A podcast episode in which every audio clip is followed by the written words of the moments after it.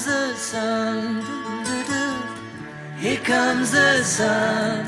I say it's alright.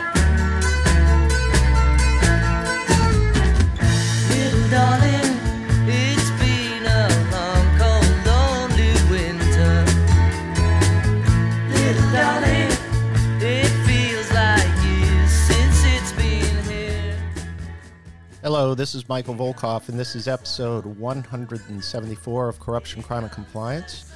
Our episode today is Five Basic Steps for an Effective Sanctions Compliance Program. Hello, everyone. I hope you're doing well, getting ready for the holiday season here. Uh, we're getting ready to go on break our, ourselves uh, after this week, and uh, thought I'd come back and talk a little bit about uh, sanctions compliance.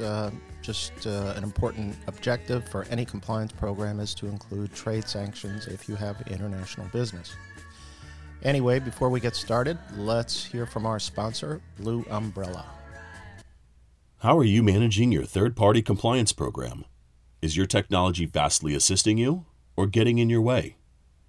Blue Umbrella, in concert with some of the largest, most sophisticated compliance programs in the world, has devised a user friendly, customizable platform that automates tasks and seamlessly integrates with adjacent enterprise systems.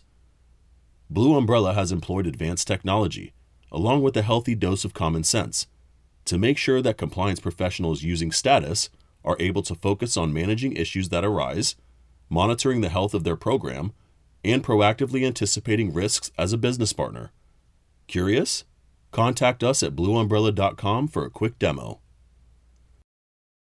Well, I hate to sound like a broken record, uh, but uh, I wanted to talk again about the importance of sanctions compliance under OFAC.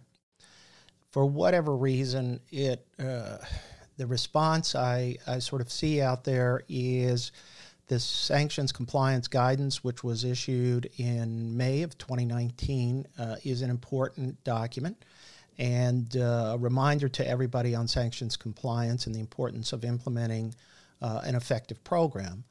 Uh, the performance that I see out there, at least, you know, this is not scientific, but anecdotal, is uh, obviously uh, people are not, um, shall I say it, taking the guidance and really implementing a robust program.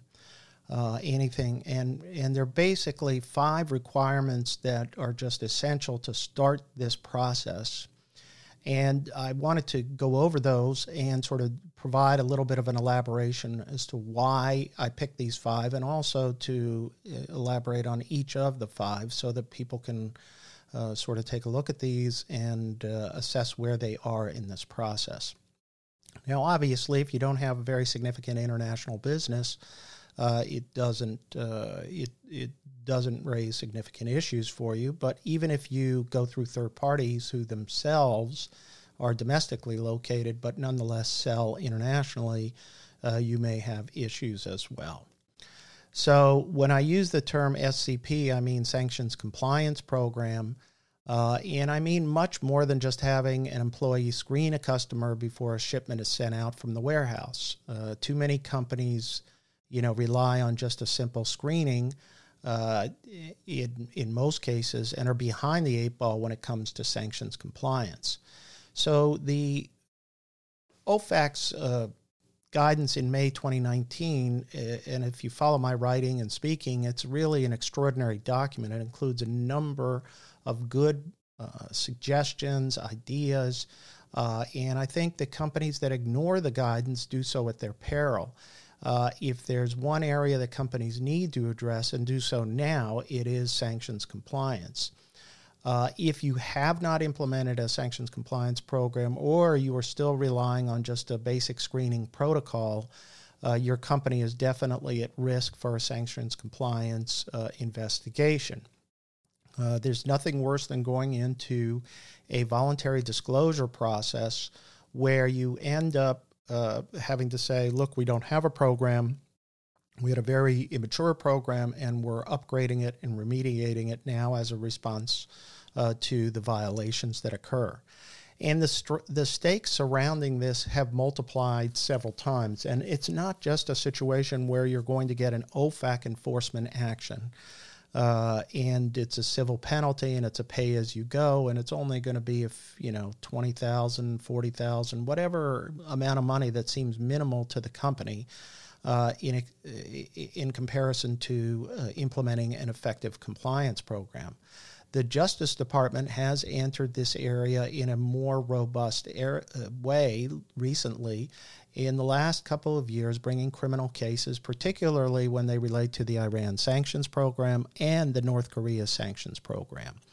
And they last year put out some additional guidance on their own voluntary disclosure procedures. And what they required is, and what they encourage is that whereas there's evidence that the violation may have been willful, meaning that somebody knew that it was illegal, not that they knew why and how and what specific provision was illegal, but that they knew they acted with uh, intent that it was, knowing that it was illegal, that there is criminal liability in that situation, and they've encouraged companies to undertake a voluntary disclosure for that reason uh, to sort of wipe clean that uh, situation.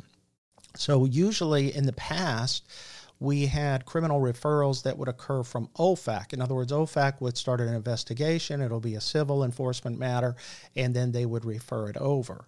Uh, now, what we're seeing is that companies have to assess whether or not there's a potential criminal case, and if there is, then they probably should uh, do a voluntary disclosure with the, the Justice Department. Now, in most cases, they will get a, uh, a declination. Uh, from the Justice Department, unless there's really strong evidence with regard to uh, the uh, requisite intent, and then that'll only raise the penalties and raise the possibility of a corporate prosecution or uh, an individual prosecution. And that can get very complicated very quickly in terms of how you handle that situation and then the costs that are involved. So, uh, OFAC has a robust and mature enforcement program, and over the last few years, they've successfully expanded its enforcement focus beyond the financial industry, uh, where they used to target banks for processing transactions, and now they target manufacturing, service, and other industries. I mean, we had uh, in the last few years, think of Amazon, Apple, uh, all companies, Berkshire Hathaway, I mean, you know, murderers row in terms of companies uh, in uh, publicity uh, being the subject of OFAC enforcement actions. So uh, let's get started with sort of what I think the five basic measures are that should be implemented in a sanctions compliance program for a company to sort of focus on and get started in this area. The first is senior management and the adoption of a trade compliance policy. So, senior management has to make a statement in support of their uh, OFAC compliance, and they have to do so by adopting a trade compliance policy. I would urge that you implement one that's separate from your code of conduct, uh, and that the board of directors and the senior management adopt and release and approve a trade compliance policy that addresses not only sanctions compliance but export controls if relevant to your business, meaning do you have ITAR military items that are on uh, the, the military uh, list of equipment, or dual use items that are under uh, Department of Commerce, EAR, or uh, you know the Export Administration regulations, or the commodity uh, list, the CCL items. Uh, also, even aside from the export controls, is whether or not you need uh, anti boycott requirements. Uh, and you should include that in terms of there's a reporting policy if there's a boycott request made uh, of any of your business people to boycott, let's say, Israel and not do business with them, then there's an anti boycott requirement that you uh, notify and report that to uh, the Department of Justice. There's an office for that. So the trade policy also, besides the general compliance areas, has to reference screening and internal controls requirements uh, that are needed to identify and elevate any potential sanctions issues for further review. So it's not just a document that says, okay, we're going to comply with these requirements. Here they are. It should reference the due diligence process by which you onboard uh, vendors, suppliers, and customers and go from there. So that's the first area uh, that needs to be addressed in terms the first of five that needs to be addressed with regard to your uh, sanctions compliance policy. The second is a risk assessment. And obviously, a risk assessment is an important area to understand your risks and then to make sure that you uh, identify them with regard to your third parties and your customers. So, OFAC had described in its guidance document a robust risk assessment requirement uh, as well, but they extended this requirement to include a company's supply chain. And the Elf Cosmetics case, if you've heard me talk about it, uh, which occurred uh, early in 2020, I believe, uh, or 2019, was a case of, that's very instructive because what happened in that case is Elf Cosmetics was importing um, uh, supplies needed, uh, materials needed to make eyelashes, false eyelashes, and they had an enforcement action of nearly a million dollars uh, in a penalty where they were sourcing the materials unknown to them through a Chinese supplier who, unknown to them, was obtaining the eyelashes from North Korea. And even though uh, Elf Cosmetics didn't know about it, uh, the fact that they had not audited or monitored their supply chain meant uh, that they were liable for uh, this uh, violation of the North Korea sanctions. So, uh, what happened in this case now is that case has sort of been adopted or included in the guidance. they didn't specifically cite it, but it's clear that now there are the risk assessment has to include include not only all your counterparties and your customers, but now you have to go through your supply chain. And you have to look at where your materials are sourced from, where your your vendors are obtaining materials, kind of analogous to the conflict minerals case. And are you dealing with prohibited entities or countries? Now that doesn't mean you have to take the whole supply chain and tear it apart uh, you know, piece by piece across the whole world. To me, it has to be done in a focused way where your risks are. In other words, geographic factors are going to play a big role in that in terms of your supply chain liability. Uh, at some point, uh, your sources, let's say of materials, uh, if they're not in geographic areas where they could be sourced from prohibited countries, then it's not uh, relevant for you to necessarily pull apart that particular supplier. Um, so uh, it has to be done on a risk basis, and your supply chain audit has to be done with mindful concerns as to what's a realistic prospect here of where we could deal with prohibited entities, but more importantly, where we could deal with uh, materials that come from prohibited countries. So, uh, and remember, the key here is that you do not have to specifically know. If it's a problem that's in your supply chain and you don't know about it, you're still liable for it. That's why supply chain audits or supply chain uh, assessments and risk assessment is part of the uh, overall process.